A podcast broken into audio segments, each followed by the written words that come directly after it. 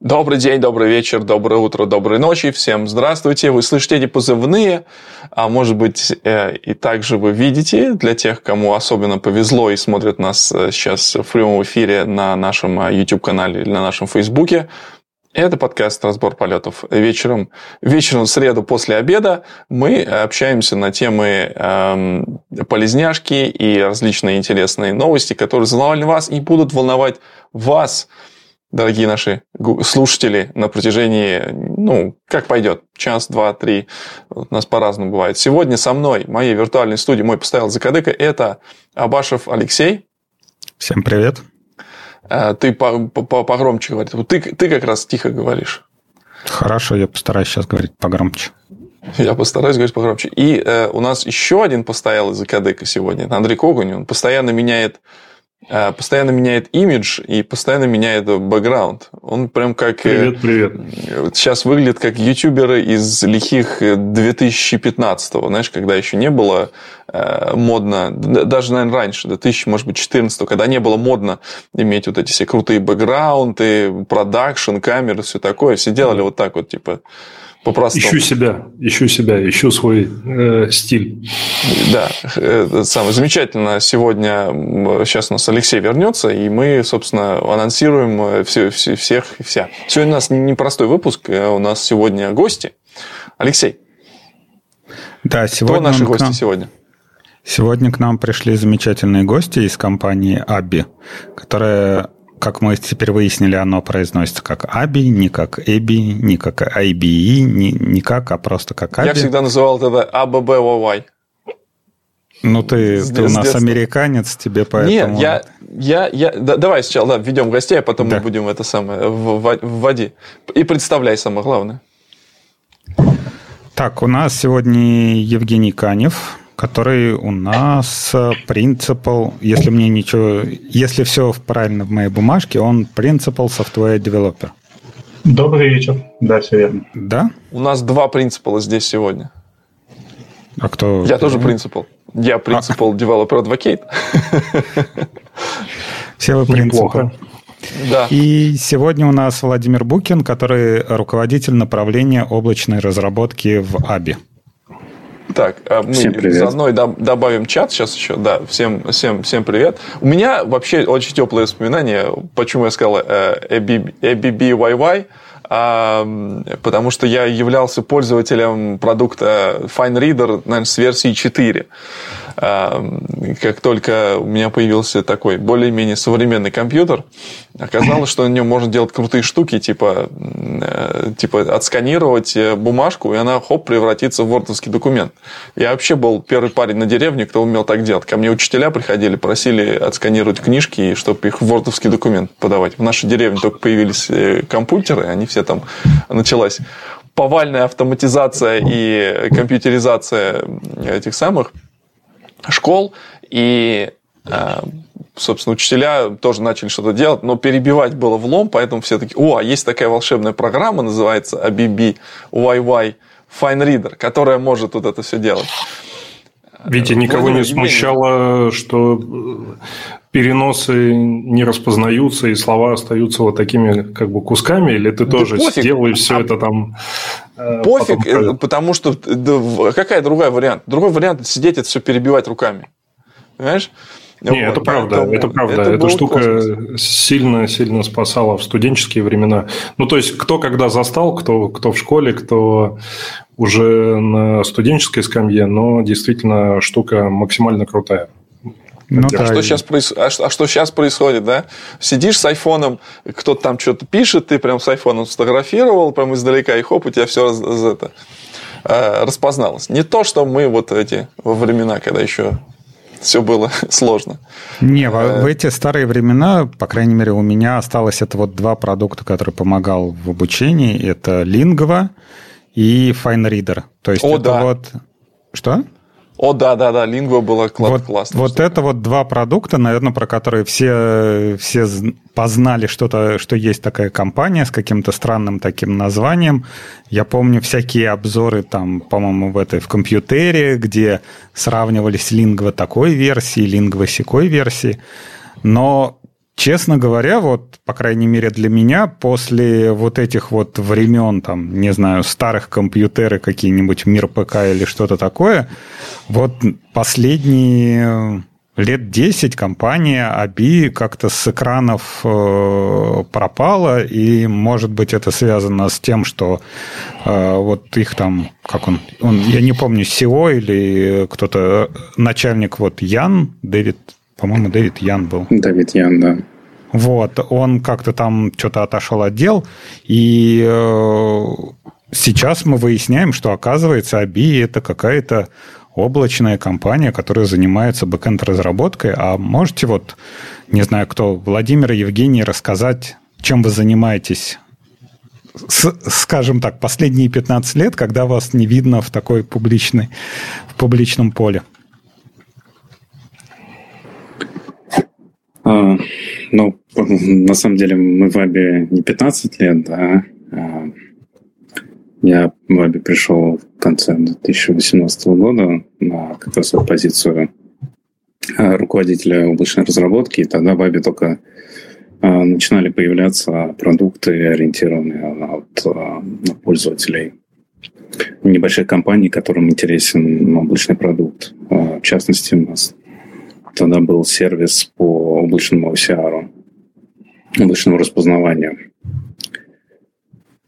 А вообще вот как бы сама идея переноса, например, распознавания текста в облако, какой, скажем так, не знаю, получается ли какой-то бенефит от этого? То есть Fine Reader, который работал раньше у нас, он там, не знаю, на, на Pentium 2, 3, 4, 5 работал, а где-то остановилось это распознавание, оно куда-то двигается или как бы облако зачем то есть вот если сейчас даже на мобильных телефонах можно как-то распознать, зачем мне все, вся мощь интернета для того, чтобы переносить это все в облако? Ну, облако нужно для там, различных компаний, которые делают интеграции, используют э, распознавание там, своих каких-то продуктов, да, э, не хотят же его изобретать с нуля, да, тут вариант либо взять какую-то библиотеку, да, либо использовать обычный сервис. Вот. Но многие выбирают обычный сервис. Ну, то есть такой просто API, API раздаете, и они прям э, через да. ваш API юзают, типа, даешь картинку, даешь, получаешь текст обратно. Да, примерно так. А насколько большой этот рынок и сколько у вас там доля? Вообще, насколько ну, это актуально? Я не знаю, вот есть там всякие продукты, да, по-моему, в Evernote был какой-то такой дополнительный продукт для телефончика, когда ты фоткаешь там что-то, ну, да. и оно тебе прям как текст сохраняет. А вот есть какие-нибудь продукты такие, которые используют вас? Вы можете гордиться, сказать, что вот, вот наши. Mm. Ну, такие, которые массово известны, наверное, не подскажу. У нас много клиентов а, крупного бизнеса, да, которые используют наши сервисы, либо инсталляции наших продуктов у себя в on и решают там свои различные задачи. И да, вот а, пользуясь там продуктами этих крупных компаний, вы, конечно, можете видеть, да, там и вот распознавание, скан... и прочие технологии. Scannable, а, это была такая аппликуха, я сейчас посмотрел, Scannable, есть mm-hmm. сканер Pro, э, вот они все э, такие тоже делают распознавалки, но я так понимаю, что они прям на девайсе делают. То есть они уже прям используют какую-то либо, а, либо SDK, вот как Владимир сказал, типа библиотеку, а, потому что работает, ну, не выходя из дома, так сказать. Не надо ничего никуда отправлять. Ну, то есть написать какое-нибудь вот такое приложение, типа Scannable, используя ваш API, это вообще вопрос там нескольких дней получается. Да, это достаточно быстро. А есть, э, хорошо, а есть... Давайте, давайте про эту тему поговорим. Я как, как developer advocate, мне эта тема близкая. Короче, где, как это, как э, вот программисту начать это все делать? Вот э, я там хочу все это дело сейчас интегрировать. Как вы работаете вообще вот с людьми, да? То есть, как вы работаете с партнерами у вас там? Есть ли у вас какой-то там специальные там обученные люди, которые как раз ходят всех и обучают, как использовать ваш API или там разрабатывать на основе вашего API софтин и все такое? А, ну, нас можно да. перебивать, у нас как бы такая живая угу. речь, я не знаю, как вам, да, хорошо. Вам, вам объяснили наш этот подкаст, э, вам, ну, вам, Владимир и Евгений, что у нас достаточно все просто, угу. поэтому э, можно перебивать и да, врываться. А, у нас есть, э, ну, помимо документации, есть такой, такой отдел, да, Professional Services. Это, по сути, что-то типа разработчиков, да, которые помогают интегрировать наши решения для каких-то компаний. Но это в основном случае крупных, средних компаний. Да. Те, кто поменьше, они, конечно, взаимодействуют с документацией и сами решают свои проблемы. Ну, иногда обращаются в саппорт, конечно. А есть этот самый, как это, мне, у кого что, у меня про больной, а это сам отдел как этих developer advocate ов, которые, собственно, должны э, сидеть там, как, как вот DevRel есть какой-то у вас э, в компании, э, как вот сейчас модно а, делать? Нет, и... такого нет, нет, к сожалению. Да, вот это, это сейчас тоже такое модное направление, но в России DevRel как-то он странно существует, он больше какой-то такой э, хайринг DevRel.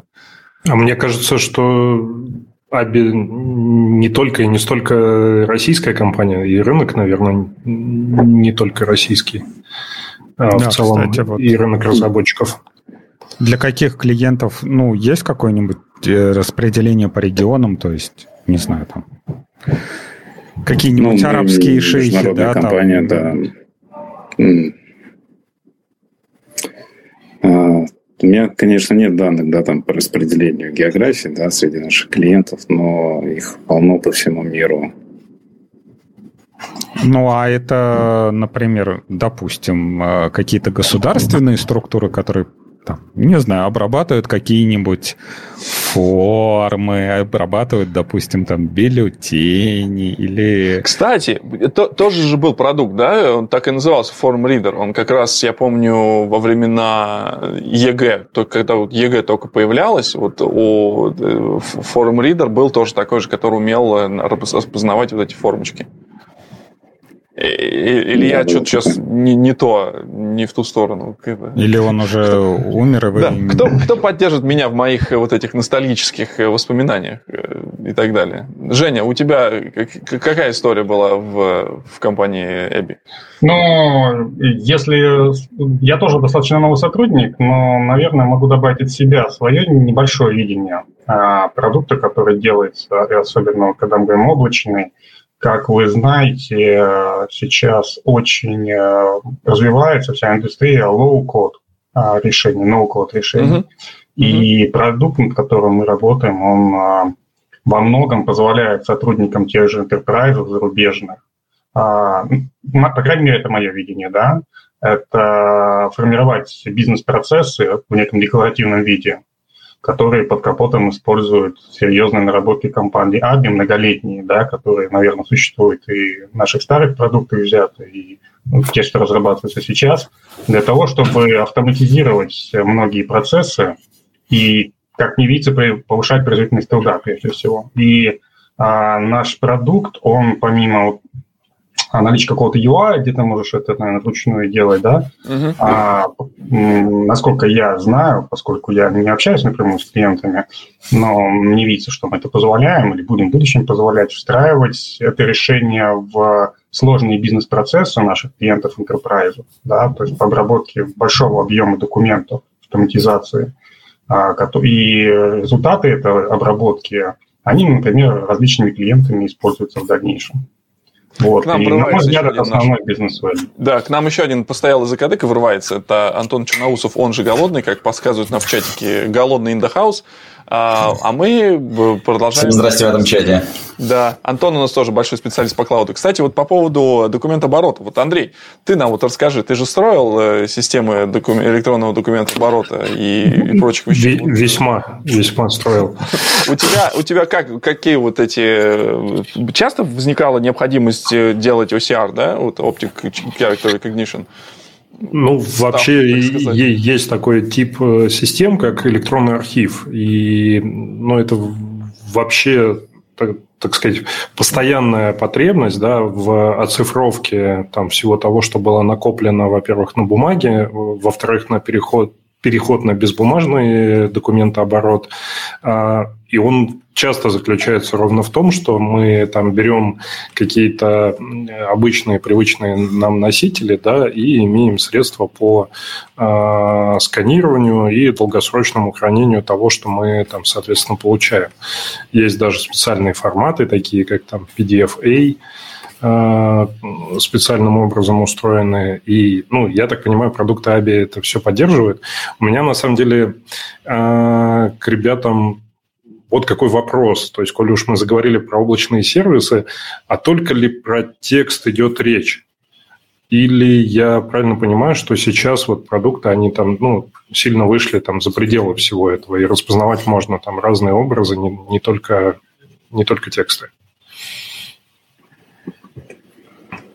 Ну, у нас э, есть два таких направления. Там это э, распознавание и там, экстракция данных да, из э, распознанных документов, а также еще достаточно новое для IBI – это обработка intelligent processing, то есть это даже не так, это больше процессная аналитика, то есть когда мы а, используем там технологии компьютер vision, а, чтобы понять, а, как устроены там процессы в компании, как пользователи взаимодействуют с различными приложениями и какую из этого полезную информацию можно извлечь.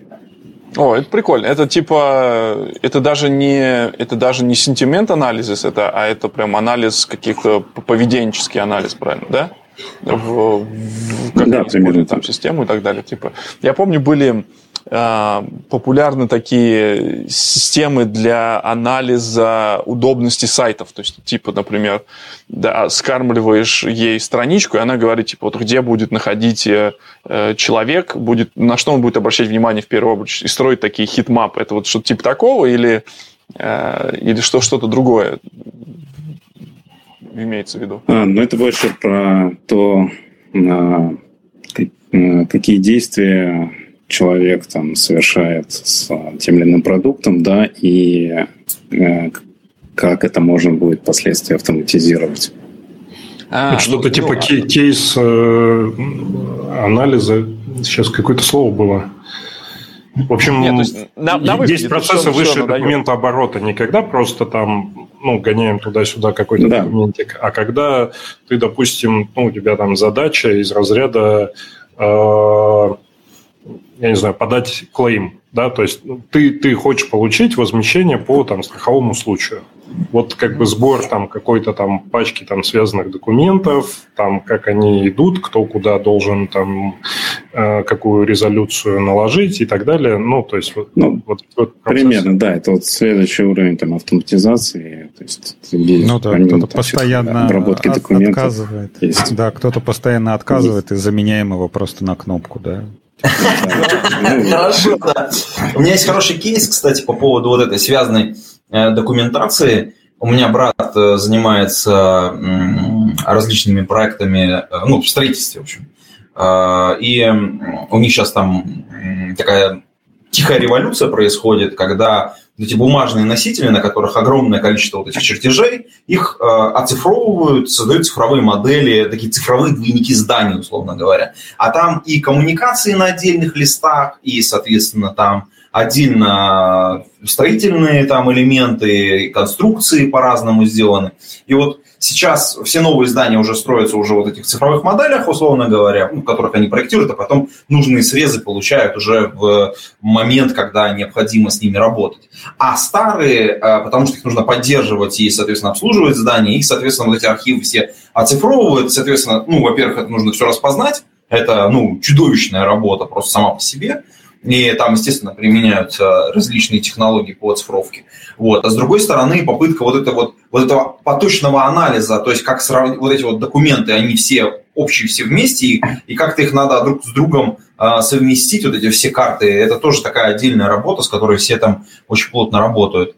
И приходится, к сожалению, очень много ручного труда применять, но, в общем, как бы в некоторых случаях это очень-очень оправдано, потому что есть здания, которые должны эксплуатироваться там еще, там, еще 30-40 лет, и потом еще, еще может быть какое-то количество лет, и они очень интенсивно перестраиваются. Это вот такая вот э, сфера, где, мне кажется, вот эти вот технологии, они могут быть очень сильно применены. Там очень ну, трудоемкие процессы, мне кажется, там готовы платить деньги за различного вида автоматизацию. Тут на самом деле есть два аспекта. Э, сейчас мы между собой поговорим.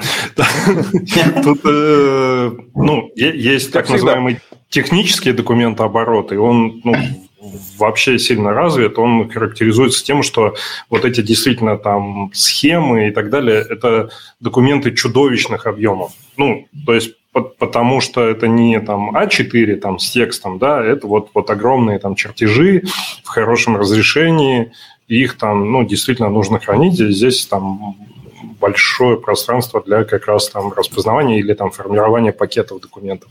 Вот. А есть еще там современные так называемые BIM-технологии. Вот, наверное, ты там скорее про вот эту историю, да, то есть когда... Да, да, да, конечно. Прямо полная модель, которой можно по-разному там задавать вопросы. Там, понятно, к схемам прикладываются еще и всевозможные там варианты визуализации и связывания этих данных. Ну, на текущий момент достаточно еще дорогая, не очень сильно распространенная, но очень перспективная технология, конечно. Все в конечном итоге, скорее всего, будет оцифровано. А вот, кстати, этот э, Евгений, вот смотри, э, наши все ведущие все говорят про оцифровку, сканирование каких-то больших вещей, а ты вроде про облако. И у меня, с одной стороны, я вроде понимаю, что как-то в облаке обработка – но все же должно начинаться с какой-то железки, какого-то сканера. То есть вот большой чертеж, ты же не будешь его как-то там, не знаю, сканировать по кусочку А4, да, а потом как-то все это сшивать. У вас же должна быть как, какая-то еще работа с оборудованием, там, не знаю, тестировать какие-нибудь сканеры или там смотреть какие-нибудь, не знаю, коррекции или что-то такое. Есть вот у вас там конкретно распознавать. Или, не знаю, вот мы говорили про те же там голосовальные бюллетени, да, вот когда ты форму через этот куип загружаешь, да, это же тоже отдельный какой-то свой сканер, который должен все это понимать. Есть какой-нибудь вот на это? А, я на самом деле не хочу здесь чего-то выдумывать, поскольку я таких кейсов у нас не знаю, чтобы мы прям работали с чертежами тяжелыми. И все-таки а, основной упор который несет, как мне видится, наш продукт, это автоматизация работы на текущий момент, да, это автоматизация работы с документами. Ну, это, не знаю, счета, фактуры и так далее. Да, такого, что мы здесь э, там второй автокат напишем. И, кстати, вот э, когда вот коллеги рассказывали про пример, как видеть здание, да, и различные его коммуникации. Я даже, по-моему, как-то э, собеседовался сто лет назад в эту компанию. А, по крайней мере, в Питере такая точно есть. Вот, но мы не об этом. То есть на самом деле основной продукт сейчас – это автоматизация бизнес-процессов а, по работе с документами. И, естественно, а, вы затрагиваете правильные вещи по тому, как вообще расширить возможные сферы применения этого продукта. И чтобы это поддержать, а, на мой взгляд, архитектура продукта, она достаточно расширяемая. Вот. Но отвечая на ваш именно вопрос, то тут э, сразу скажу, мы работаем с документами на текущий момент. По да, крайней мере, это как раз мне известно. Про архитектуру. Вот смотри, значит, сейчас мы говорили про документооборот, если, да, то есть как я себе в своей, этой самой, в своей голове себе это представляю. То есть есть какая-то система, которая, на которой описан э, workflow, там э, BPM, GBPM, да, no. коммун, коммунда, вот что-то типа такого, да? И да, она да, да. тогда... Что-что-что? Да, все верно. Вот, то есть мы тогда берем к ней а, каким-то образом приклеиваем этот а, какой-то коннектор, который вводит документ, ну, грубо говоря, простой способ, а, какой-нибудь э, approval, подтверждение там кредита, да, то есть написали заявку на этот на кредит, да, э, она это попала и запускает этот workflow. Дальше по workflow она куда-то идет, и то есть ваша часть только ввод документов. Ведь подожди, подожди, подожди. Э, до workflow э, нужно как раз ну, сделать вот это вот распознавание, а, соответственно, там документ как-то надо разметить. Ну, то есть здесь у меня рек-номер, здесь у меня там э, исполнители, здесь у меня подписи, здесь ответственные лица. Там. Ну, я не знаю, Ну, допустим, суммы. это да, у нас стандартная форма. То есть, а, допустим, да, форму, хотим... Как... да, Владимир. Да, если мы хотим что-то нестандартное, да, нам нужно, конечно, предварительно разметить документ, чтобы оттуда извлекать какие-то данные. Да. Если это стандартные формы, то от этого не требуется. Мы поддерживаем много форм. И это может сделать сам пользователь, да, или, или система да, поймет, что за тип документа, и автоматом, ну, как-то его вот распознает, вычленит поля. А, правильно? Да, есть этап классификации, когда мы пытаемся определить, что это за документ. А, если мы такой документ знаем, там, там налоговая форма в Штатах, допустим, да, то мы, конечно, сразу из него вытащим все, все полезные данные. Если такого документа мы не знаем, тогда пользователю нужно провести его разметку, и дальше мы сможем с ним уже работать. А вот эти это стандартные, загрузка вот этих стандартных документов, это вы делаете, да? То есть нам не надо как пользователю об этом знать. То есть, грубо говоря, IRS распространяет эти формы, там и W2, W9, 1022 и так далее потом какой-нибудь... Да, стандартные знаю, формы у нас есть, конечно. United Service Immigration, USCIS, да, там, он тоже, например, там тоже куча форм каких-то на иммиграцию. Это тоже, наверное, они стандартные, и, наверное, вы тоже их уже имеете у себя каким-то каким образом. Да, конечно. Ведь я отвлек немножко от твоего вопроса. Он был в том, что вот все заканчивается там, где распознали, или есть ли что-то да. еще после этого? Да, да, да. Вот как раз хорошо. Мы распознали, вот у нас прошел этап э, классификации, мы поняли, что это за документ, мы разобрали, и все, и дальше запустили Workflow. Дальше ваша работа заканчивается, как бы, как вот, э, как вашего продукта, или вы, у вас есть какая-то там часть, которая поддерживает там, не знаю, которая работает лучше, чем GBPM какой-нибудь, ну, GBPM, ладно, окей, это давно было. Э, я не знаю, что сейчас модно, кому-то мод, модно, да, сейчас модно стильно, молодежно.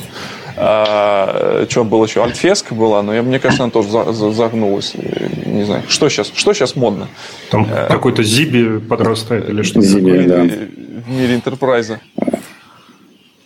А. Ну, на самом деле, да, на распознавании работа там не заканчивается, да, а, и вообще, как бы, распознавание, классификация, экстракция там, данных из формы – это как бы, этапы нашего workflow, да, то есть пользователь э, сам в интерфейсе собирает себе workflow обработки документа, а, буквально там соединяя кубики стрелочками – и он может добавить э, туда такие этапы, например, как выполнение каких-то бизнес-правил. Да, вот, уже упоминали вы ипотечную какую-нибудь заявку, да, там распространенный кейс, это когда надо определить, что все документы от одного и того же человека. Пользователь еще может э, написать правила, эти правила выполняются, и дальше например, отгрузить э, результат обработки какую-то другую свою систему да, с помощью А вот эти вот, э, вот это Rules Engine, он какой-то свой или уже есть какой-то стандартный, который там типа все поддерживают и все знают, как на нем писать эти свойства? Э, там JavaScript. Обычный JavaScript. JavaScript все знают, это легко. Вот Технологии идеальны, да? Вот минуточку, минуточку, давайте будем. То есть вы даете э, в руки людям, которые как обрабатывают бумажки, даете им JavaScript, э, и типа, чтобы они писали эти правила. Ну, там есть помощники, конечно, для этого, да, то есть там Рабочие места сами себя не создадут, ну, ты понимаешь? Ну, подожди, а должно быть, должен быть, опять же, мне все-таки это, как бы, все равно складывается впечатление, что компания русская, должен быть как это, русский какой-то этот самый, типа, как в 1С. Есть же свой язык программирования какой-то такой под этот. Хотя, с другой стороны, JavaScript, он же Unicode, то есть можно, в принципе, и на, и на любом языке писать э, типа ввод формы там туда-сюда. Мы, кстати, пока разговаривали, я вспомнил наш один из крайних кейсов. Вот, э, давайте расскажу, а вы скажете, насколько он, ну, так сказать, легальный, как, насколько правильно использована технология. Есть такая штука, как э, KYC. Э, когда, ну, например, например, я прихожу в банк, там стоит камера, она там смотрит на меня, вот, э, видит, э, ну, мое лицо, делает фотографию, да, и я предъявляю там документ, какую-нибудь ID-карту, вот, и, соответственно, эта штука, во-первых, может там сличить, что это я, и узнать оттуда, как меня зовут, ну, и какие-то другие мои параметры, да, которые там вшиты, вот, все это распознать и быстренько там, ну, соответственно, понять, что вот там действительно это я, кто такой, например, там я не знаю, там, открыть мне быстренько счет.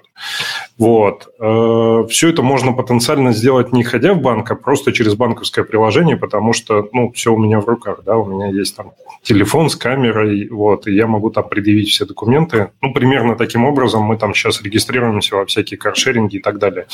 Вот мы использовали как раз ABI SDK, насколько я помню, для того, чтобы из различных документов, которые может предъявить пользователь, быстренько собрать всю информацию, которая там есть.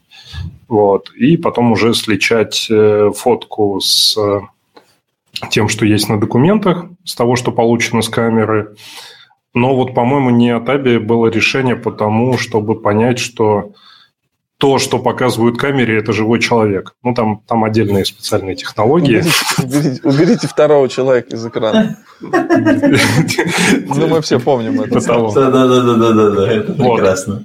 Но он конкретно для того, чтобы там типа распознать вот эту ID, запор, заполнить форму и дать возможность там человеку, допустим, скорректировать как-то данные, там, которые были распознаны, ну, для этого как раз э, AB SDK мобильный какой-то применялся.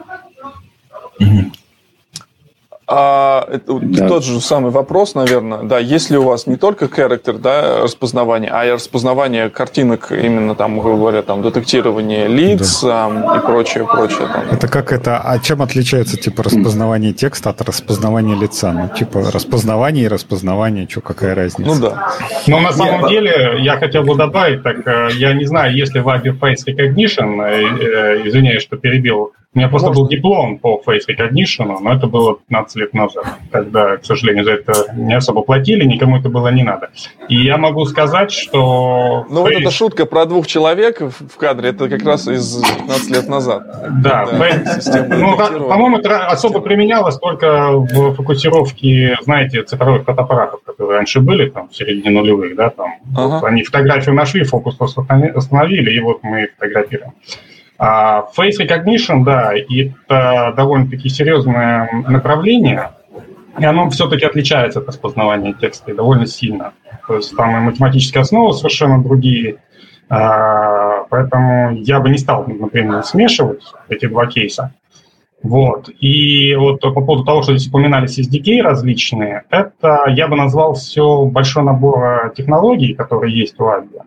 И наш продукт, э, который мы сейчас разрабатываем, а, эм, он призван сделать использование технологий удобным.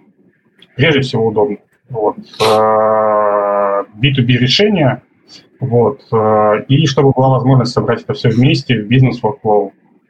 А, а вообще, вот ты сказал, как бы облачное много документов. Много документов это сколько?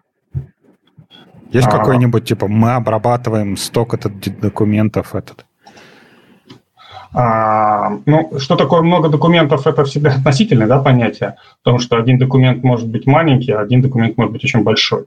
Вот. А, за конкретные числа я говорить не буду, а, но насколько я знаю, могут быть, например, обработки workflow, связанные с обработкой документов, состоящих из большого количества страниц.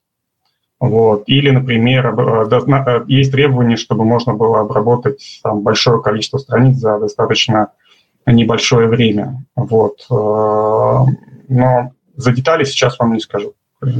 А вообще вот есть как-нибудь какие-нибудь стандартные архитектурные вот с точки зрения как раз организации таких систем, которые занимаются вот потоковыми обработками вот именно картинок? О, То есть... Алексей сказал ключевое слово, на которое... Потоки! Среагировать, так сказать, среагировать, простите. А, вот давайте про потоковую проводку говорим. Алексей, простите, я вас перебил.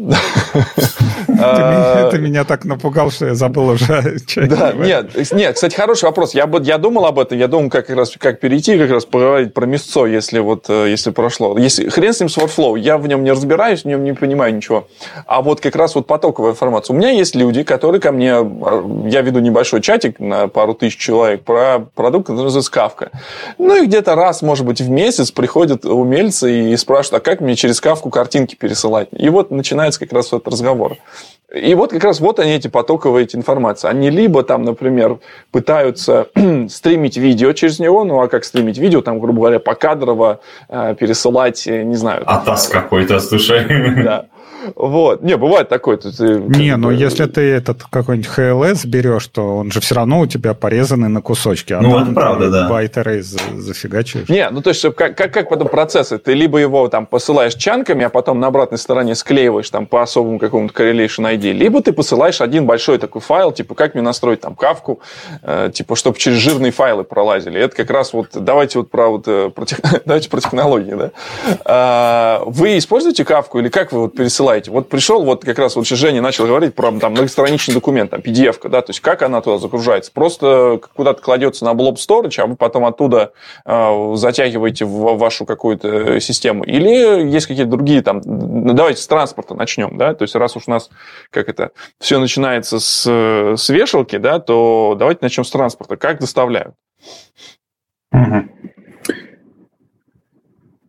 А, Владимир может рассказать или, или более детально? Давай, хорошо, я, я расскажу. А, тут э, действительно, ведь ты прав, э, мы закачиваем документы в Blob Storage, э, откуда потом уже он делится там, на части, на страницы и постранично там обрабатывается сервисами-обработчиками, которые потом а, к этому документу там добавляют в своем там формате результаты обработки, и вот эти результаты, они уже становятся доступны на следующем шаге.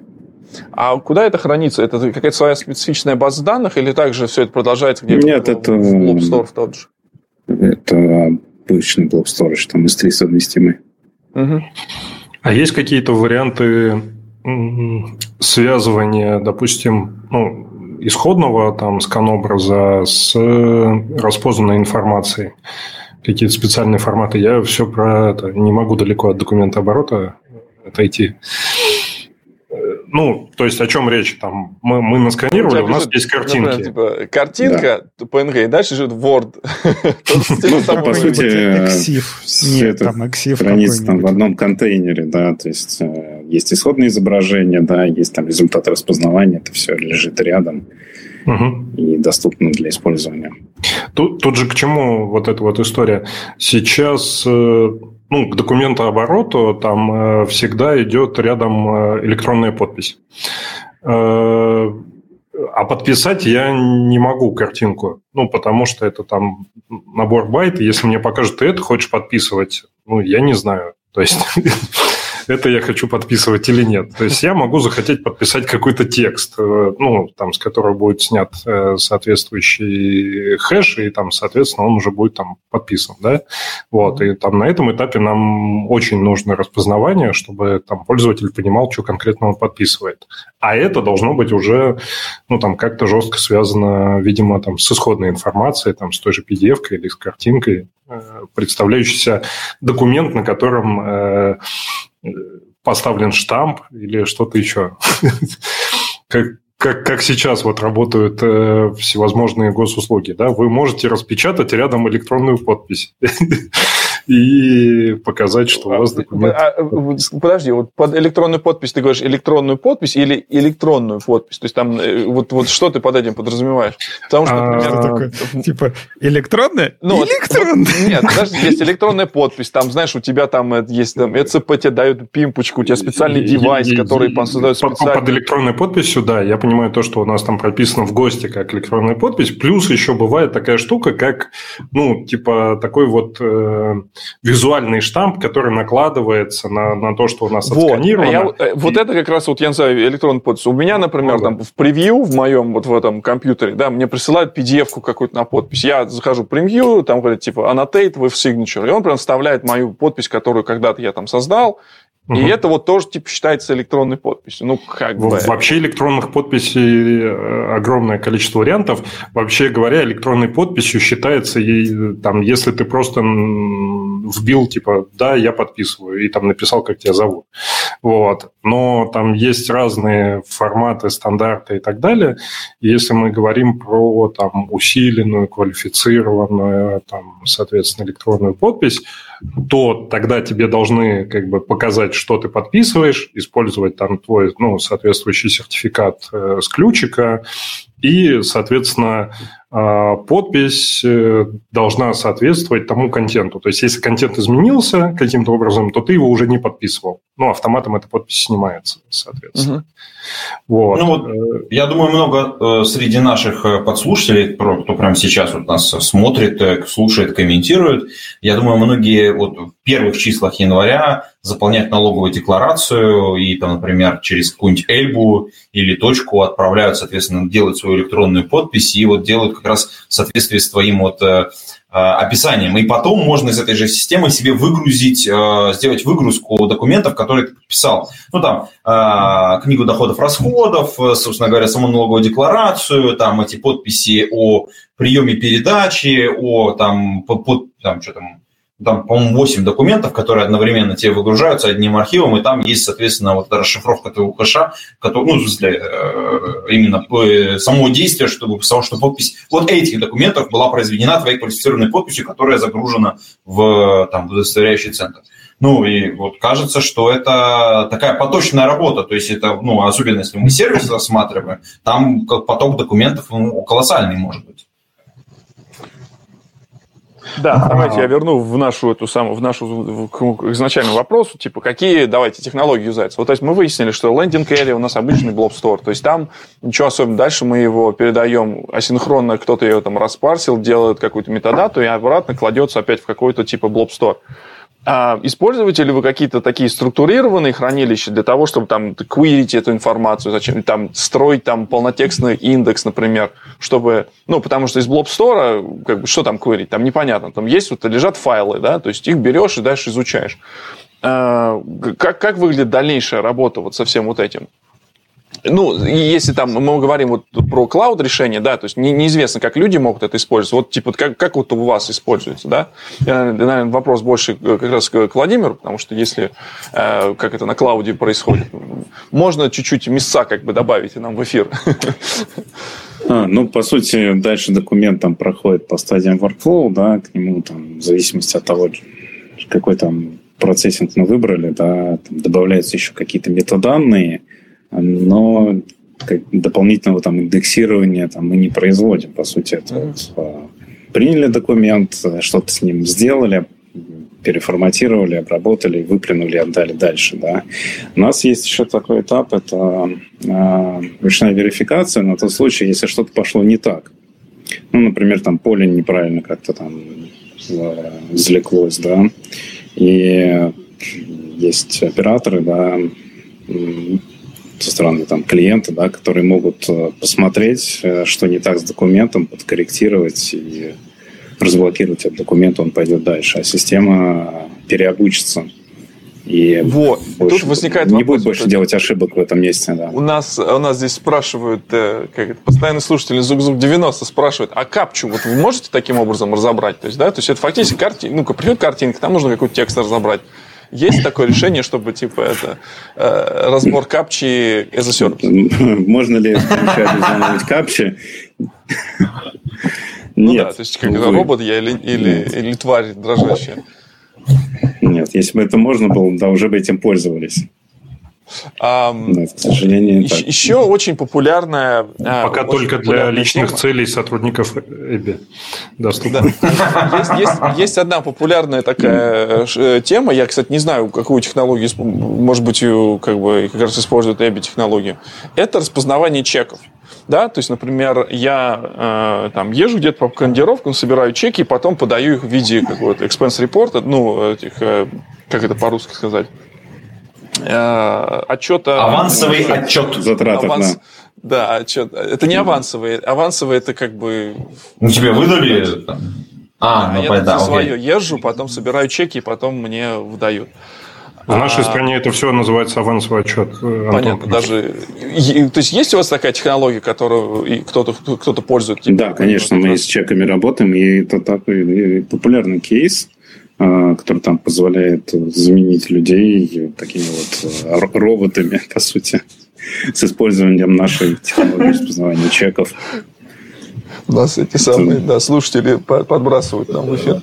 Эм, это на самом деле очень, очень клевая потому, тема, потому что вот э, та же контора, которая называется Expensify, да, она сейчас э, используется во многих вот здесь стартапах, и я просто, например, в третьей конторе, в которой я работаю, и опять же используется Expensify, и они вроде э, очень круто растут, и у них там постоянно... То есть это большой такой, реально такой большой бизнес, и я не знаю, что разработали эту технологию сами, или они как раз э, юзают вот какие-то наработки там Эбби и все такое.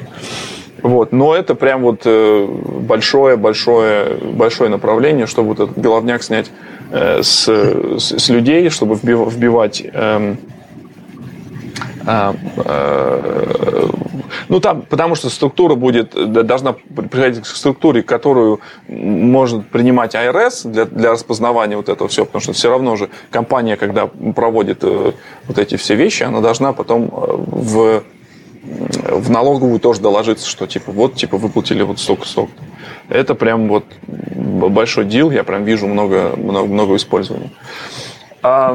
Нет, а вообще, хорошо, давай, давай обратно вернемся, мы что-то как-то сохраняем я, подожди, Storage. Я, хочу, я хочу поговорить про вот эти теперь асинхронные вот эти обработчики.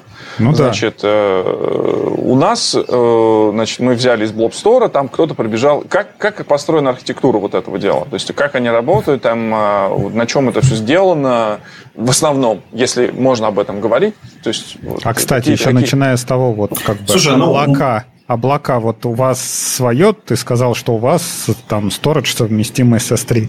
У вас э, там, не знаю, вы AWS, Яндекс, Mail.ru используете, или вы прям с нуля построили свое все?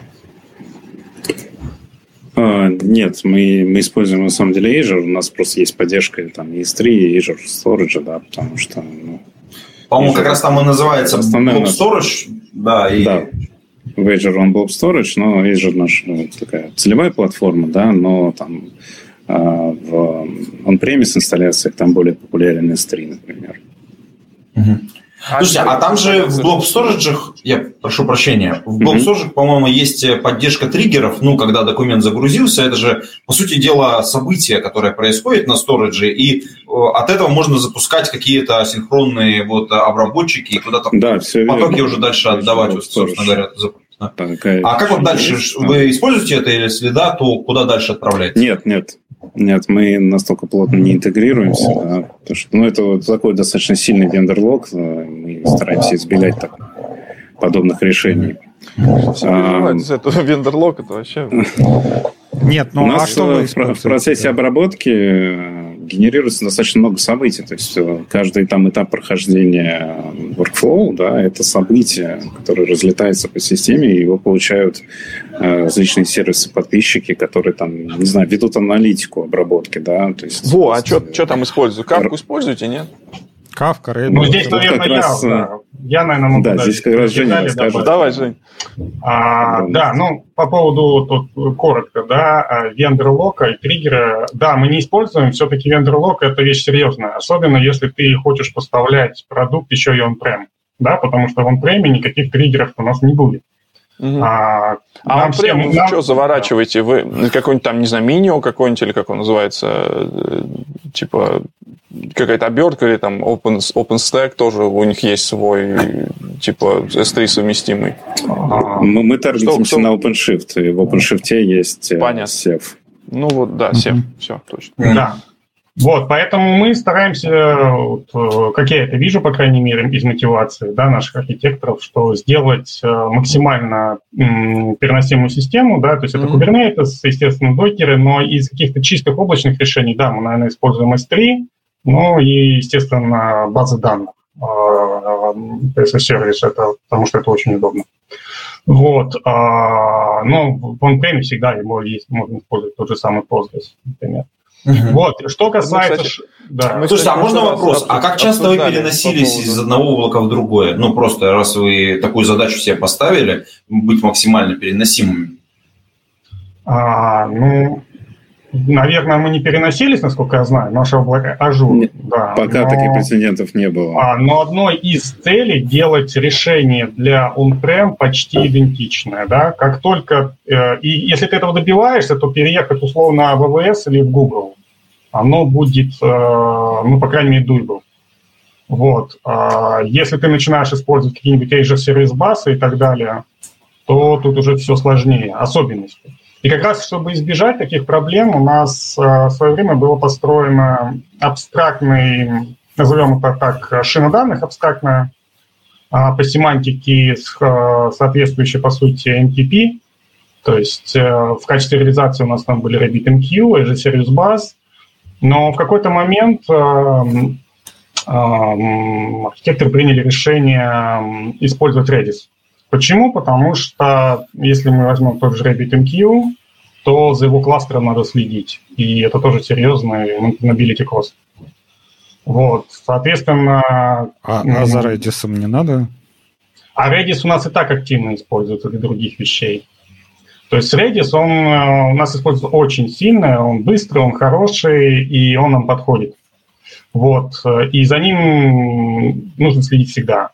От него все равно не получится отказаться, а, по крайней мере, в текущем решении. И э, когда у них появились стримы, точнее, не когда, они появились уже три года назад, вот. А, но год назад примерно было принято решение попробовать приехать на Redis Streams, реализовать нашу шину данных. И, э, собственно, этим проектом в основном занимался я, и, соответственно, этот проект, на мой взгляд, успешный. То есть нам удалось переехать, и наша система использует стримы. И благодаря этому мы смогли отказаться в RabbitMQ. Прежде всего, это упрощает нам on-prem да, потому что в on-prem е следить э, за RabbitMQ, ну, это следить за еще одним кластером. А, Нет, вот. а вот в Redis тех, технология стримов, она вообще в чем заключается? То есть у тебя открывается какой-то коннект, и ты туда кидаешь byte array? Или в, в чем стрим-то? Redis, он сам по себе ты берешь там, не знаю, put и тот же самый byte array записываешь? Нет, ну обычно во всех э, таких презентациях по стримам, да, э, а если посмотреть, э, есть даже видео хорошее, найти, можно найти обоснование, да, почему э, стримы были добавлены, почему они появились. Там приводился пример, что есть у нас уже листы, софтицеты и так далее. Но реальная жизнь, она требует, и чем Redis хорош, э, структур данных, которые хорошо подходят для определенных задач. Стримы, они очень похожи по семантике на кавку. А, конечно, кавка, она другая, там есть называемые партишены, чего в стримах Redis нету. А, но в остальном там есть и консюмер-группы, консюмеры, а, и, в принципе, если бы такая задача потенциально стояла, мы могли там, без особой проблемы переехать на кавку. То есть они семантически очень похожи. Основная проблема состояла в том, как увязать стримы с семантикой э, MKP, поскольку они довольно серьезно отличаются. И э, как сделать это максимально бесшовно для остального продукта, который достаточно большой, то есть кодовая база большая. То есть прийти и сказать, ребята, мы больше не используем RabbitMQ, мы используем условно кавку, да, или буду там семантику кавки, это серьезный челлендж. Вот. А, благодаря тому, что у нас существовал абстрактный уровень, нам а, удалось подменить реализацию и переехать на стримы. А, этот опыт оказался довольно положительным. А как вы заменяете это? У вас батчинг какой-то, то есть сообщение там, не знаю, собираете пакеты, его в этот стрим закидываете, или как это реализовано? А, реализовано конкретно что? То есть, ну, вот, вот этот вот слой, я так понимаю, у вас есть слой, который AMQP и... Ну, я так понял, что этот слой используется только для нотификации, то есть он не столько, не столько дата трансфер, потому что дата трансфер, я как понял, ну, из, из разговора я понял, что он происходит через blob storage, да? А... Да, конечно, большие данные, да я бы не использовал большие данные для MQP, на самом деле, это Rabbit бы тоже не понравилось, скажем прямо. Ну, да это большое заблуждение, что можно там какие-то картинки для архитектурной туда пихать, это быстро закончится. Вот, вот такая же история. Вот. Э, да, то есть это, на мой взгляд, пример, когда система довольно активно использует обмен сообщениями, а, при этом она не, шина данных у нее не используется как, знаете, хранилище как golden source of truth, да, так mm-hmm. хранилище там за последние две недели, поскольку мы все понимаем, что Redis — это in-memory база данных, и, соответственно, ее объем ограниченный. Вот. А, а вот вопрос, тогда, тогда эта система, э, где находится тот, тот самый source of truth? Из всего, что вот сейчас мы как бы разговорим, у нас должна быть где-то быть какая-то, ну, типа как если мы вот эту архитектуру смотрим, это какой-то такой э, secure да, то есть мы обмениваемся какими сообщениями, и на основе этого сообщения мы, у нас есть начало этого workflow, да, э, я имею в виду workflow, который там получаем файл, начинаем его распознавать, и всякие другие сообщения, которые происходят. Где находится вот это вот, если все упадет, mm-hmm. откуда мы его Да, да, да, я понял вопрос. Да, ну, э, у нас не CQRS, да, то есть так потому что я обычно не люблю кидаться такими понятиями, когда мы говорим CKRS, это значит, что это реально event, э, event-driven э, архитектура, да, mm-hmm. вот, э, классическая. Вот. У нас все-таки не так, то есть это нам, в принципе, особо не требуется. У нас э, система устроена так, что э, у нас есть workflow, который на входе имеет определенный набор данных, да, там, не знаю, условно, ссылки на документы, которые были загружены, еще какая-то метаинформация. И у нас есть а, иногда очень сложный процесс, workflow, послед... ну, граф обработчиков, да, которые обрабатывают эти документы. И, в принципе, всегда что-то может пойти не так. Ну, это может случиться в любой системе, да? Угу. Вот. И мы заранее закладываемся, что иногда документы надо зарепроцессить. То есть мы это замечаем. По этой причине а, наша система использует Redis и стримы ну, Redis для других каких-то вещей, промежуточных э, данных мы очень активно используем Redis. И для обмена сообщениями, потому что, в принципе, в 99%, там 9-9 случаев а, все идет хорошо, мы успеваем все обрабатывать, но если что-то случилось, мы там запустим при процессе. Да? А вот концов. если ты говоришь про репроцессинг, значит, у вас вот этот процесс, он может быть, как это, э, идемпотентный, да? То есть, не будет такого, что это, если там мы вызовем это там нет, наоборот, он, он не индепатентный, да, то есть мы всегда какой-то, если, если мы где-то сломались, мы перезапустили, пошли потом дальше, должна быть какая-то типа success. Да, это и называется идемпотентность на самом деле, да, что мы можем так сделать. Вот когда мы говорим про деньги, там какой-нибудь Тинькофф или финтех, вот у меня, в принципе, большой опыт работы в финтехе, да, а, то там никому бы не понравилось. Да, вот да репроцессинг вот, это всегда у всех вызывает эти самые, да. Да, но здесь, эмоции. когда мы что-то обрабатываем, а, то в принципе, ну не так страшно, если мы там в одном редком случае, да, нам придется что-то повторно обработать документ, потому что, ну, подразумевается, что а, обработка документов это довольно детерминистик процессе. Да, это очень странно, а вот... мы один раз работали и получили другие результаты. Да, а вот вопрос, какая вот критерий того, что нужно переобработать? Это, например, что-то просто сломалось, что-то пошло не так, просто какая-нибудь там сеть что-то отвалилась, или есть какая-то бизнес-задача там на репроцессинг? У вас есть какая-то такая типа обратная связь, которая говорит, что типа вот не очень хорошо сказать, распознал? Ну, и, да, если мы говорим про... И, наверное, у нас есть и то, и то на самом деле. Да? Ну, во-первых, у нас есть точно для первого кейса, а в конце концов э, никто не застрахован, да, с теми же облаками может все случиться, там отказ в стоп длительный, да, вроде никогда такого не было, и опять снова. И надо как-то с этим работать. А, во-вторых, ну, бывает, может быть, что греха таить, иногда у нас баг может какой-то выстрелить, и там что-то не сработать, и мы это запроцессим. Вот, а, потому что часто такие вещи, они связаны с а, такими сложными алгоритмами, а, там иногда памяти может не хватить в каком-то случае, да. Вот. А, но также я знаю, что у нас может быть репроцессинг в более широком смысле, когда мы хотим улучшить работу наших продуктов с точки зрения, может быть, какого-то artificial intelligence и так далее. Но я не специалист в этой области. Вот. То есть э, моя задача делать надежный обмен сообщениями. Вот. Угу. А вообще, ну, насколько тяжело вот было сделать такую миграцию, скажем так, production ready. То есть я, я так понимаю, у вас уже была система, да, в которой uh-huh. крутился Rabbit, и тут э, как-то надо куда-то мигрировать. То есть есть какие-то такие вот основные шаги, которые можно сказать, что вот для, там, они специфичны, например, для Redis Streams, не знаю, все ну, консюмеры надо писать на Lua, допустим, или что-то там такое? А, нет, не надо. Если можешь не писать на low, не пиши, на самом деле. Вот, а, это так, шутка, конечно. Да, жалко, что некоторые забывают на это.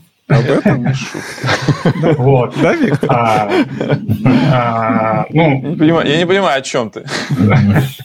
Да, на самом деле, на самом деле есть э, какие-то общие вещи, которые не относятся к стримам, да, когда у тебя есть работающая система, у тебя есть там условно какой-то провайдер чего-то там, условно, ты можешь использовать SQL, потом решил переехать на Postgre, да, то есть, естественно, тебе нужно собирать э, информацию о том, прежде всего, как используют этот э, API, да, то есть, как я повторил, благодаря тому, что ребята заранее позаботились о переносимости, у нас был абстрактный API – но поскольку а, возможности MQP, они гораздо шире возможности семантики Kafka, да, mm-hmm.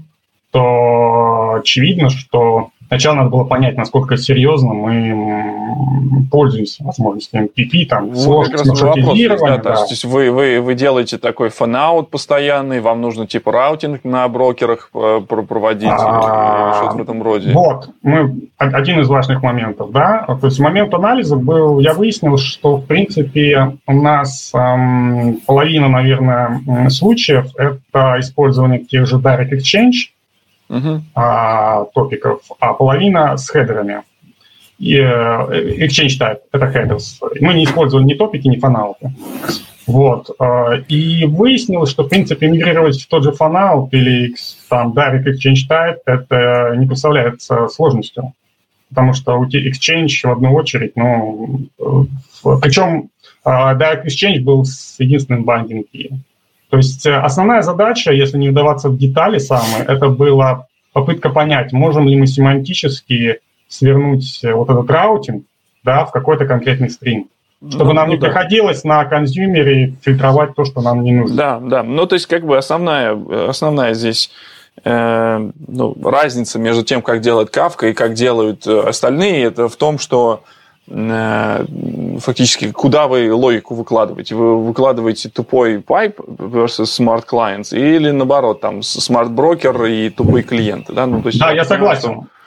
Вам ближе, вам ближе все-таки smart-брокер. Как бы, а, на самом деле, да. На, по моему жизненному опыту, я, поскольку с Rabbit ом много работал и в других компаниях, даже когда ты используешь э, маршрутизацию более сложную, она редко бывает прям фантастическая, да, когда ты условно mm-hmm. в один exchange шлешь э, что-то прям такое хитро, и consumer использует там, один консюмер использует 10 одних header ов, а другой там пересечение 5 таких, 5 таких. Это редкий кейс на самом деле. Вот. И благо у нас случилась та же ситуация. Да, у нас э, были вещи с header ами чуть более сложные, но это был trade-off. То есть mm-hmm. в некоторых случаях мы отфильтровываем что-то на клиенте, вот. Э, но из плюсов нам практически не пришлось менять кодовую базу. То есть э, бизнес... Э, а э, пишете вы на чем? Это. Пишете вы на чем? А, .NET Core. А давайте еще как бы обрисуем немножко масштаб системы. Ну, то есть, какое количество консюмеров, какое количество потоков, какое одновременное, какое ну, какие-то нагрузки как-то вот немножечко, чуть-чуть, так сказать, накинуть да, информацией. в секунду, да, хотя бы. Ну да, да, конечно, сообщение. Да, я на самом деле проводил замеры по поводу вот э, того, какие объемы данных мы можем тянуть и так далее, да. А, ну, я на самом деле не фанат испытывать э, систему там до предела. Я проверяю, что, окей, у нас есть бизнес-требования, мы условно хотим поддерживать условно, да, а там те же самые 200 тысяч условных синтетических workflow в час. Угу. Я замеряю, что это там порядка нескольких миллионов событий. А, и я должен понимать, я должен сначала понять размер этих событий бизнесовых, да, потому что событие может быть, извините меня, 100 байт, а может 100 килобайт. И для in-memory базы данных, как Redis, это очень важно. И после анализа я, в принципе, понял, что благодаря тому, что система наша эластичная, при э, резком росте нагрузки, да, э, пиковом, у нас, э, в принципе, она масштабируется, и у нас нет такой проблемы, что вот у нас закинули много данных, их надо где-то сохранить, а, а мы потом как-нибудь обработаем ночью. А Redis, он как бы in memory, да, и он падает. А благо у нас такой системы нет, да, то есть мы успеваем относительно э, все это растаскивать, и поэтому вот у нас есть кластерное решение, для Redis, чтобы как-то нагрузку распределять несколько нод. Это для делаться для high availability, прежде всего, с репликами, и для шардирования. А это а, самое, это, это open source, это там Sentinels или это какой-нибудь Redis? Нет, это Redis Cluster, Redis Cluster. Нет, ну это open source Redis Cluster. Понятно. А то есть какое-нибудь менеджерское решение, например, не использовать, например, на том же ажуре использовать какой-то Ну, мы Redis, пробовали в ажуре Redis брать, но оказалось, что он достаточно нестабилен, и на тот момент он все еще не вышел из фазы превью, поэтому мы отказались от него. Угу. Да. А, а, а, а вы динамически меняете размер вот своего кластера в зависимости от э, нагрузки? Или у вас какая-то достаточно стабильная стандартная Нет, инсталляция? Фиксированная. Фиксированная, да? да. А, то есть, э, ну, архитектура системы, она позволяет масштабироваться, а, но если мы говорим о размере самого Redis, то он, да, он фиксированный, потому что а, для более стабильной работы Redis кластер у нас развернут на виртуальных машинах, вне Kubernetes кластера. И, э, соответственно, он имеет какие-то ограничения, да, какую-то компоненту. Погоди, а еще раз, э, то есть стабильное у вас количество инстансов Redis, да, а Redis кластер тогда зачем? Ну, в смысле, у нас есть Redis кластеры, который состоит из трех инстансов, а, развернутых на машинах определенного размера, условно. А, да? ну то есть это просто сами по себе Redis, которые там... Redis кластер подразумевается, что это кластер из Redis. Это не какой-то это продукт. Из Redis. Это не какой-то продукт, который занимается тем, что увеличивает количество Redis или уменьшает, или там, не знаю... Не, нет, ну, там, там это, это, это архитектура, грубо говоря говоря. То есть это не продукт, но подход Я, там есть. Да, Кластер это имеется в виду, что это ну, понятие такое Redis кластер, да, которое позволяет, э, ну, они, у них там э, происходит связь между собой, они могут перераспределять нагрузку, если это требуется. То есть это все, зачем его делают вообще, да, это естественно, чтобы шардировать данные. Вот. Плюс у каждого лидера есть по реплике для high availability. То есть у нас такое решение. А еще вот самое любимое, наверное, а какая же скорость? Как же быстро работает, например, Kafka, с которой вы сравнивали, я так понимаю, и Redis Streams? Я думаю, что здесь, здесь не, не совсем уместно сравнивать. Я, извини, это самое, Жень, что я у тебя отнимаю это разговор, это просто вот как раз не совсем уместно, потому что Redis надо сравнивать с чем-нибудь типа Hazelcast в этом случае. А, потому что Redis in memory и Hazelcast in memory. В Kafka все-таки persistence Кавка все-таки диск, и поэтому как бы и то, и другое, наверное, можно как-то оттюнить, чтобы она показывала 7-8 похожие вещи. Но Kafka это не про ну, на мой взгляд, да. Совсем про то. Я могу пояснить, с Кафкой я не мог сравнить, потому что развернуть Кафку да, для полноценного тестирования у меня, к сожалению, не было такой возможности. И, да в Azure а, надо было брать Confluent, и все, и все было хорошо. А, ну, это, кстати, тут уже сразу возникают вопросы по поводу того, там, насколько правильно тогда сравнивать такие тесты. Да? Одно в Azure, там, другое не в Ажуре. Но я сравнивал с RabbitMQ, и тут опять-таки они оба быстрые на самом деле. Redis побыстрее, но это не порядки, да, то есть это там, это разы. Вот, и тут надо важно заметить некий баланс. Как мы знаем, Redis, он может работать как сохраняя данные на диск, так и не сохраняя данные на диск, так сохраняя их иногда. Вот, в принципе, нас устроил режим сохранять их иногда. Вот, и э, с такими настройками, там, условно, раз в секунду, он показывает э, неплохие результаты, то есть он работает быстрее все равно чуть-чуть, чем RabbitMQ.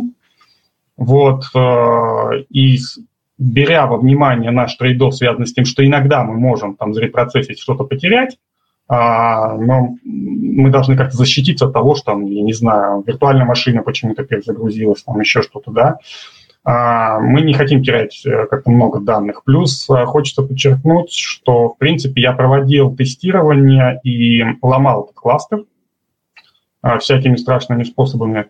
И мне лично не удалось добиться того, ну, опять-таки, может быть, специалисты там, по Linux машинам смогут, смогут это сделать более качественно, добиться того, чтобы Redis не успел отреплицировать там последние мои записи, да, на свою реплику, а, и терял данные. То есть, когда у меня там менялся лидер, выяснялось, что данные на реплике у меня есть. По крайней мере, те, что были подтверждены. Вот такой вопрос тоже касательно, может быть, быстродействия, но немножко с другой стороны. А, есть ли разница между различными событиями с точки зрения там, приоритизации в обработке? То есть у нас идут, идут, идут какие-то там более-менее стандартные события, и тут возникает какое-то, которое должно там, я не знаю, все вытеснять. Это, это, это тоже такой любимый, любимый вопрос э, всех, типа, приоритизации. Наверное, ну, наверное, на Рэббите это можно было сделать, да? Мне а кажется... что мешает просто иметь отдельный стрим для этого, условно? Для э, таких вот приоритетных вещей. Мне вот все, я думаю, зачем вы думаете приоритетную очередь там, где можно сделать проще? Вот серьезно. Ну, а ну, вопрос, е- вопрос привычки, потому что люди е- Если можно, это да. да, если ты знаешь, что ты, ну, там, понятно, там пошлешь в свой там отдельный топик, да, там, вот, и у тебя там будет э, конкретный consumer. А, ну, ну, вот вопрос, как бы, да, организации, там, как вы к этому подходите?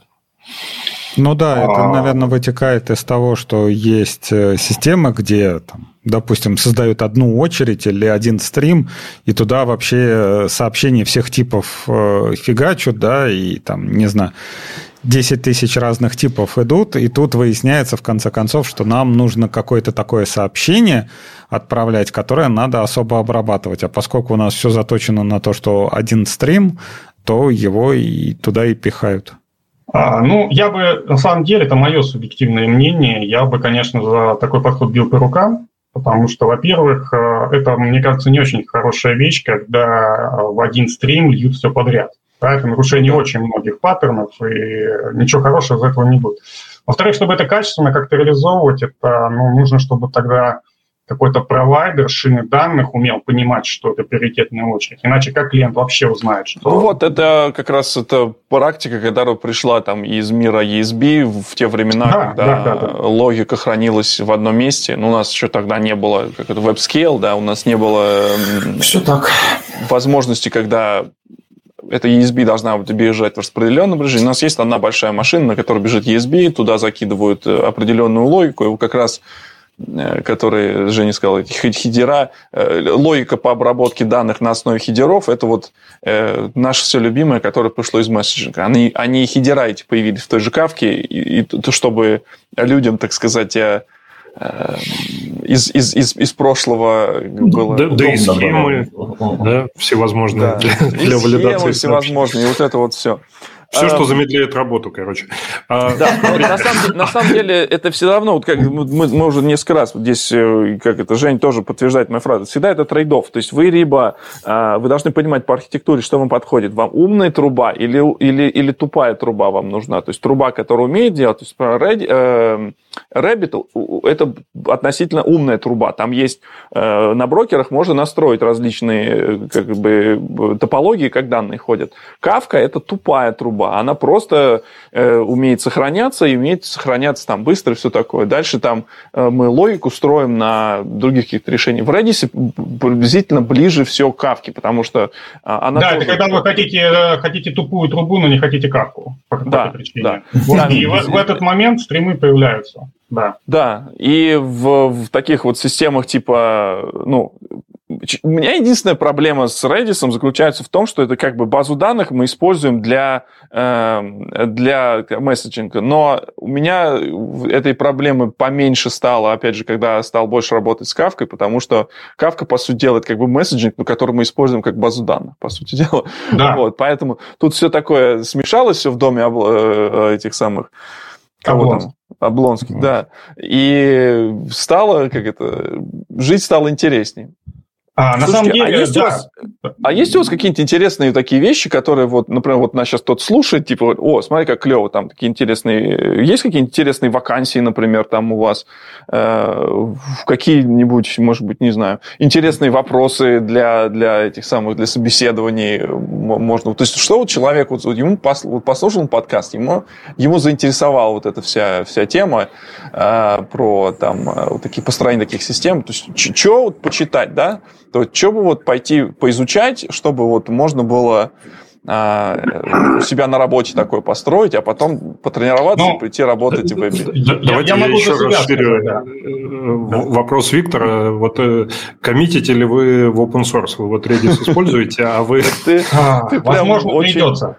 Возможно, придется. А, да, и я отвечу на оба вопроса. Да, на оба вопроса. Если говорить про такие вещи, все, что связано с определенными системами, я бы начал вообще с академических вещей, вроде Мартина Клепмана, потому что это вообще, считаю, гениальный просто автор. Ну, Мартин Клепман, он не столько академичный, он сколько такой э, этих самых, как раз в массы. Он, он академи, академизм несет в массы. Мы да, тоже очень уважаем да. его книжку с кабанчиком, и это вот... Да, отличная э, книга. Вот, серьезно. На ее можно лежать на пляже и приятно полистать. Да? Вот. Э, Танинбам будет уже тяжелее листать на пляже.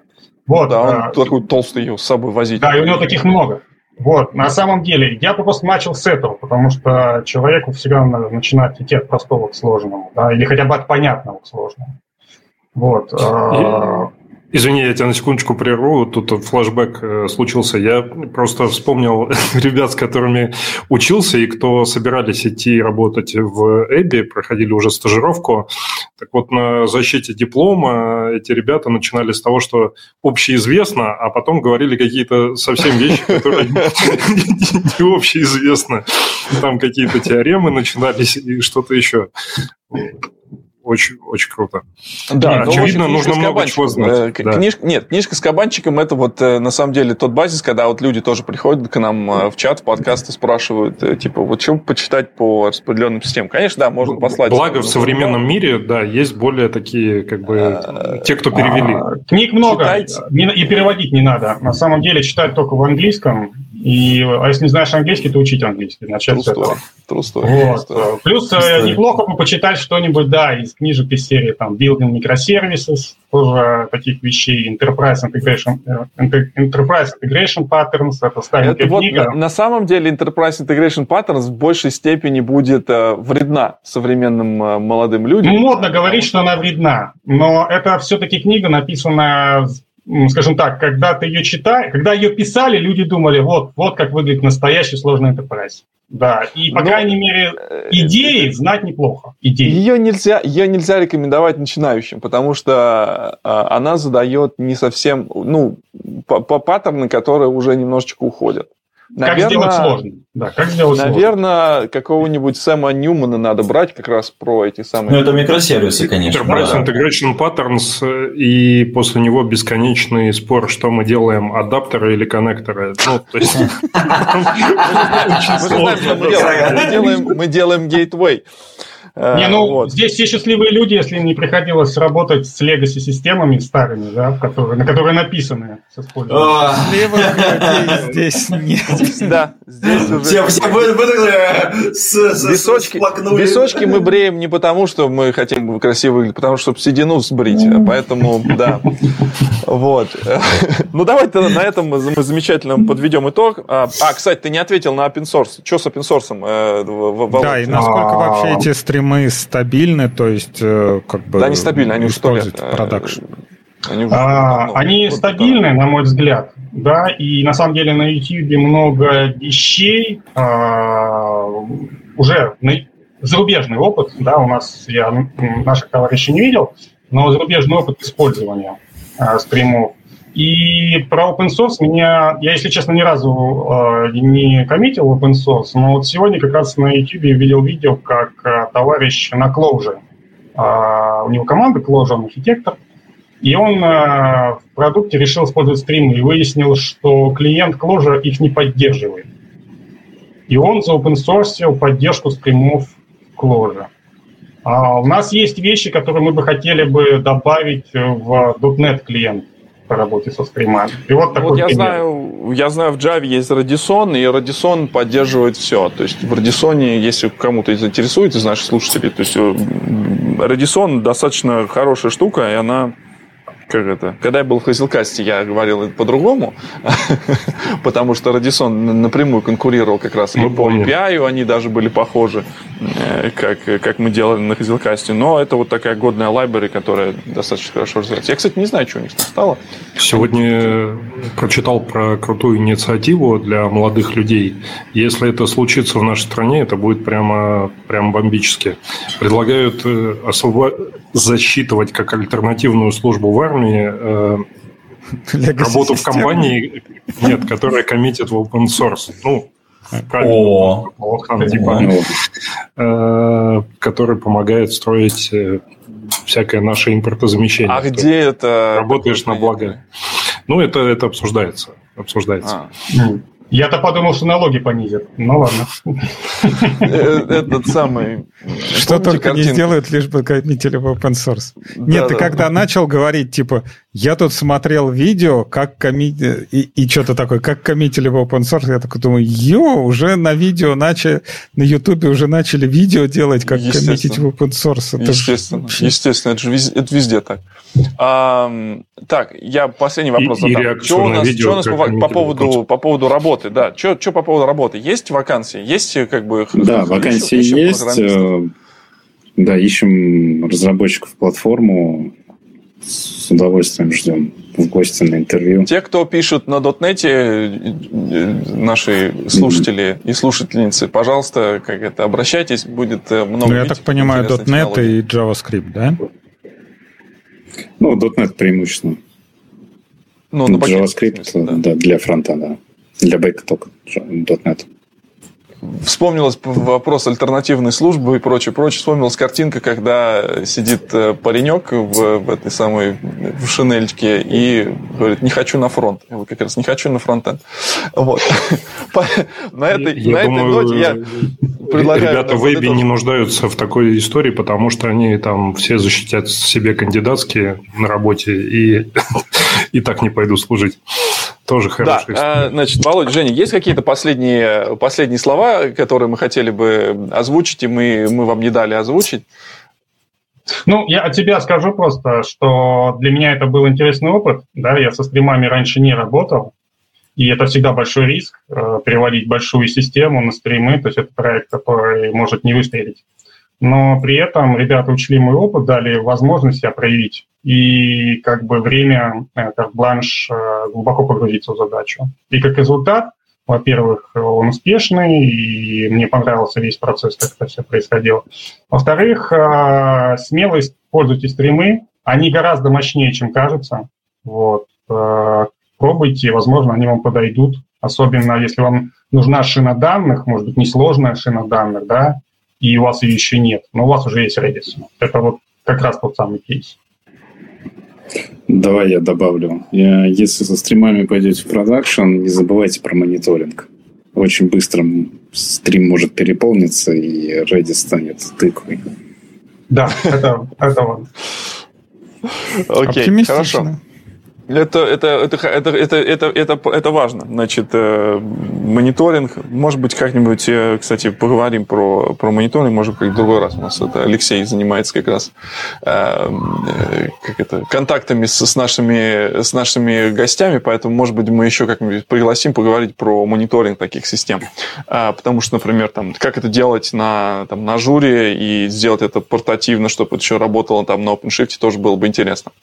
Вот. Я напоминаю, что сайт подкаста у нас э, разбор полетов.ком а, уже последние 4 года без, без, без дефиса, поэтому уже все там есть. А хэштег разбор полетов, э, наш чат в Телеграме всегда приходите, всегда есть вопросы и лузы и прочие вещи, если вас интересуют э, технологии не только, все у нас есть в нашем чате Телеграм. Сегодня со мной моей виртуальной студии. Так, где у нас? Я сейчас выведу картинку с нашими, где у нас были, где все.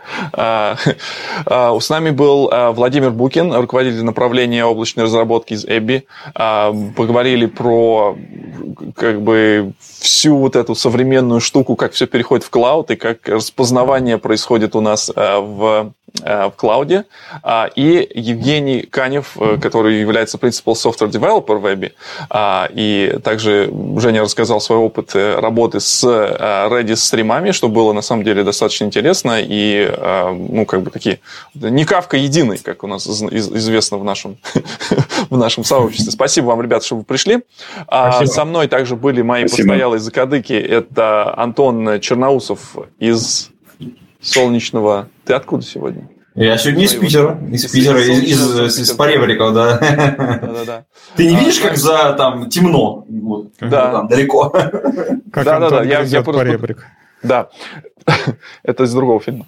А, сегодня с нами был Андрей Когунь из, э, из солнечного 2014 года, а, как ютубер 2014, образца 2014 года, а, и Абашев Алексей э, из своей наверное, солнечной студии, да. московской квартиры.